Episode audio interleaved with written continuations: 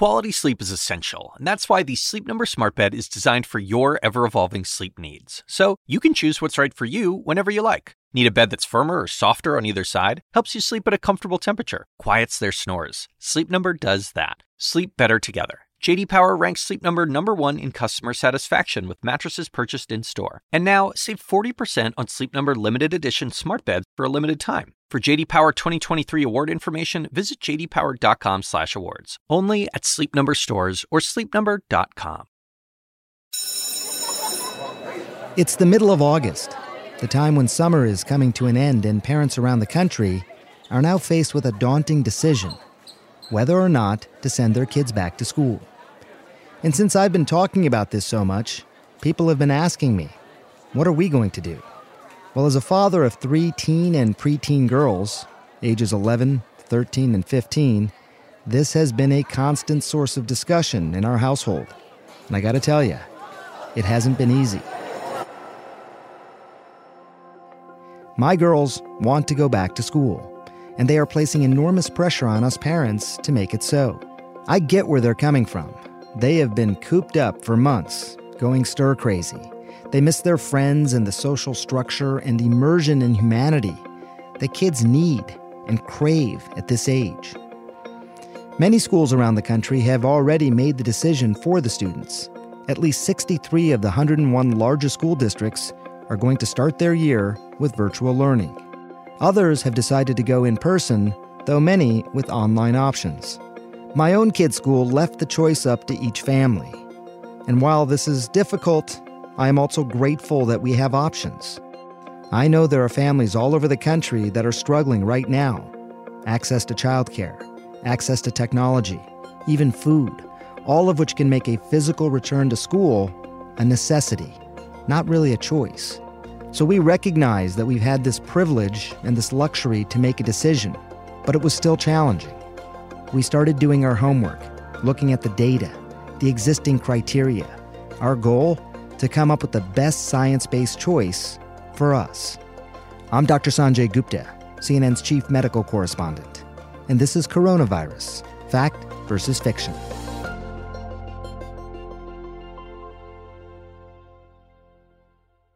So, where do we start when we're making this decision about going back to school if we're offered one? Well, I wanted to know the safety precautions my kid's school was putting in place. So I went there to see what was being done.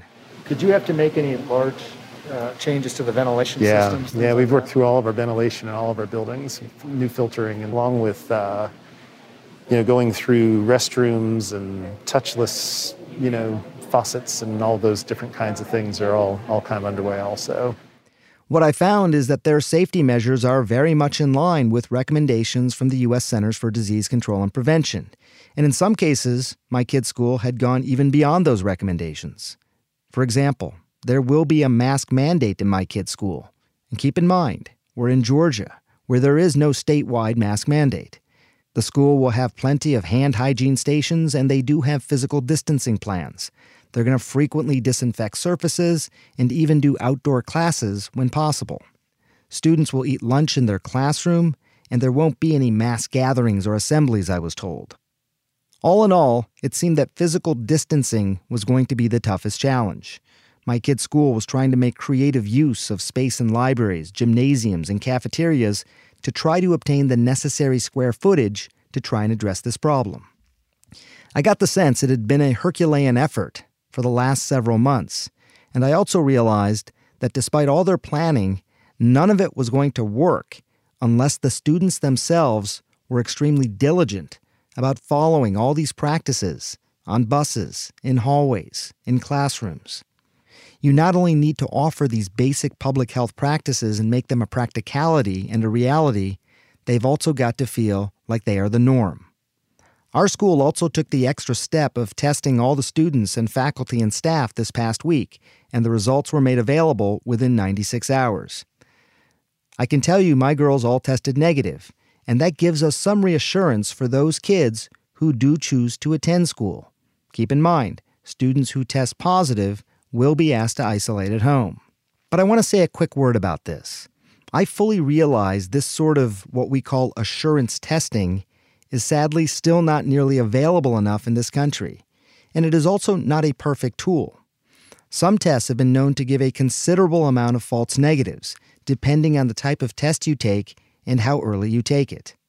And while someone may test negative today, there is no guarantee they won't test positive for the virus tomorrow. That being said, I don't know what else our school could possibly do. But we still had to look at the science. Much of the discussion of returning to school obviously revolves around the risk to the health of our children. What we know so far is that most children that have COVID 19 develop mild or moderate symptoms, about 90%, and that by the first week of August, 90 children in the United States had died. That's a very small percentage of the overall deaths. We have heard stories of something known as MIS-C, that's the multi system inflammatory syndrome, but still, it's rare. So, yes, it is true that children are far less likely to get sick from COVID 19 as compared to adults but they are by no means immune either. They can become infected, and they can spread it quickly. A widely cited study out of South Korea showed that children, aged 10 to 19, actually spread the virus just as much as adults. Interestingly, in that same study, it found that children under 10 did not account for a significant amount of viral spread. I got to tell you, this was really surprising to me because there have been other studies that have found that younger children actually carry higher amounts of the virus in their nose as compared to adults. In fact, I think any parent will tell you how easily little kids spread viruses in their own homes. When our kids were very young, for example, a single cold in any of them meant the whole family was going to get it soon. So, as part of my homework, I decided to go back and look closer at that South Korean study, and I noticed a very important detail. Overall, that study included fewer than 30 people younger than the age of 10. In fact, of the nearly 60,000 contacts that were traced in the study, only 237 of them were from children under the age of 10. So, what does that mean? It means young children simply weren't coming into contact with as many people. And that means when we think of the low rate of spread among young kids so far, it might not be because they're less likely to transmit the virus, but because they've had contact with fewer people. Just think about it. Schools shut down around mid March, so kids, especially little ones, have been mostly at home. But now, as our kids become increasingly mobile, they are going to become part of a large national experiment, and there's little doubt that the infection rates will rise. We have already seen that the number of children infected increased by 90% just over the last four weeks to more than 380,000 cases. That's according to analysis by the American Academy of Pediatrics and that's with most schools around the country not even in session yet. It's also important to remember when we talk about viral spread that a school is a community made up of more than just young people. We do have to think about the concerns and the health of teachers, faculty, staff, drivers, food service, you name it. According to one recent analysis, nearly a quarter of the teachers and staff working in the United States school system are considered at high risk of serious illness from COVID 19, either because of their age or pre existing conditions. There was a story that really struck me over the summer stories of worried teachers around the country who said that they sat down and started writing out their wills in anticipation of returning to school. Can you imagine that? So worried are they about being in schools and possibly dying that they spent the summer writing out a will. We cannot take those risks lightly.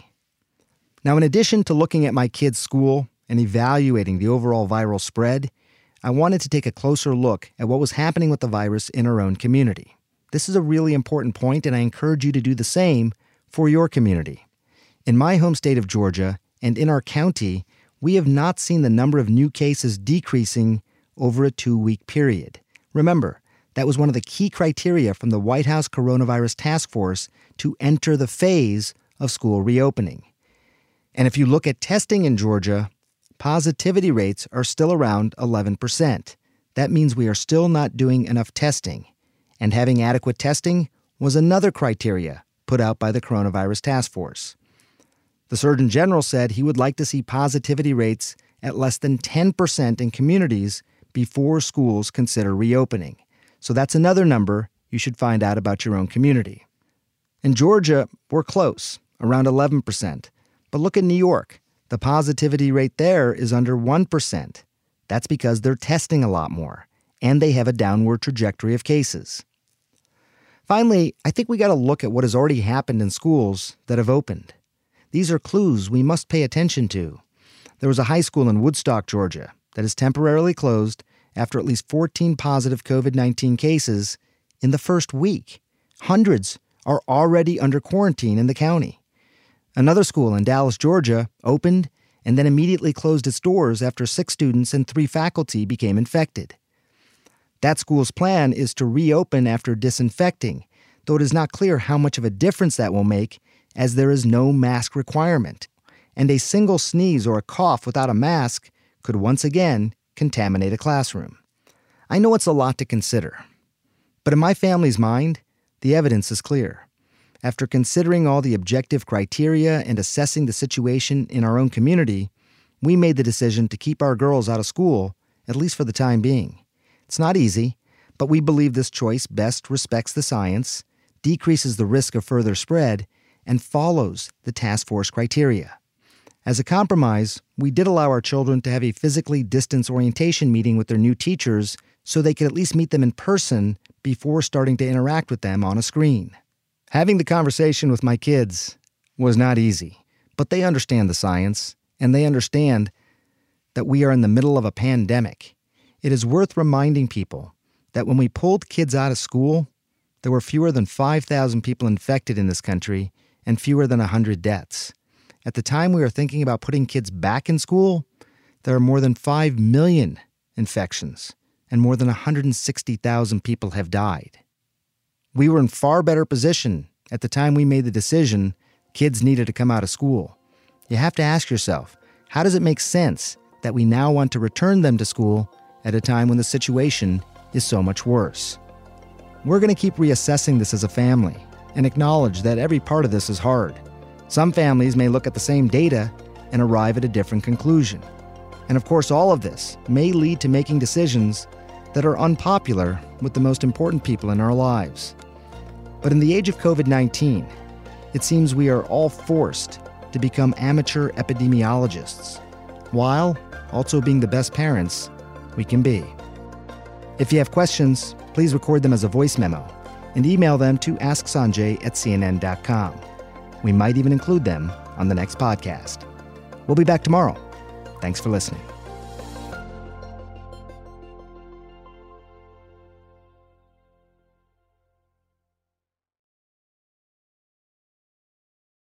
Quality sleep is essential, and that's why the Sleep Number Smart Bed is designed for your ever evolving sleep needs. So you can choose what's right for you whenever you like. Need a bed that's firmer or softer on either side? Helps you sleep at a comfortable temperature, quiets their snores. Sleep Number does that. Sleep better together. JD Power ranks Sleep Number number 1 in customer satisfaction with mattresses purchased in-store. And now, save 40% on Sleep Number limited edition smart beds for a limited time. For JD Power 2023 award information, visit jdpower.com/awards. Only at Sleep Number stores or sleepnumber.com.